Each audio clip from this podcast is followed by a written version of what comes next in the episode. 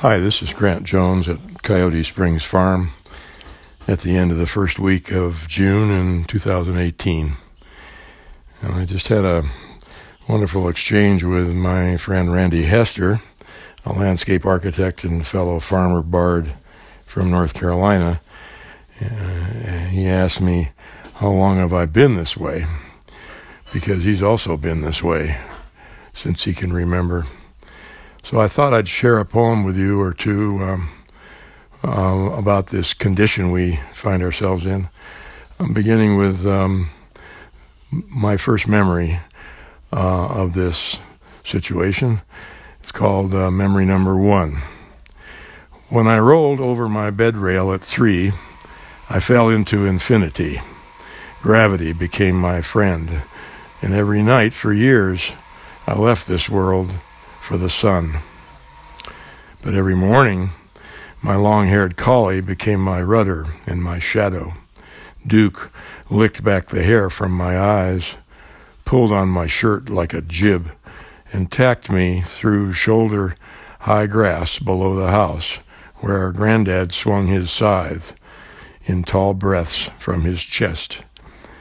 To lie down under our ancient silver poplar and look up its trunk five stories, where thousands of flashing leaves roared and soughed and whispered to the steady salt wind off the beach.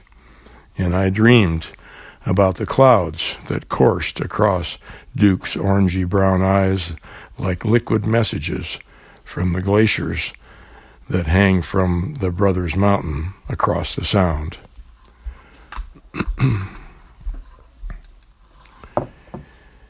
Now, the second poem is called Describing uh, Right Up to Date Now, 77 years later, something other than prose.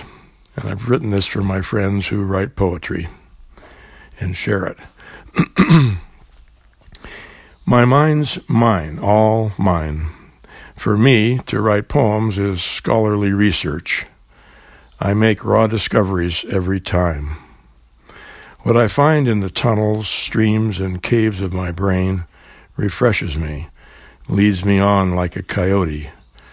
I write for myself to keep a record of the holes I fall into and the vistas that open. Each poem's a view up my tributaries, eyes into my well springs to share. I appreciate your poems you share with me and those you send from your other shaman friends because each poem is perfect and real, alive, looking through its own eyes like a deer or a trout, tremulous but steady.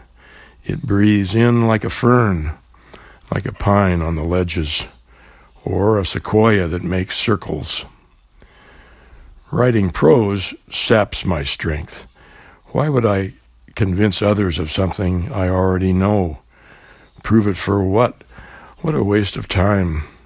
Getting an A doesn't give us our identity. So I will always write in something other than prose. Thank you.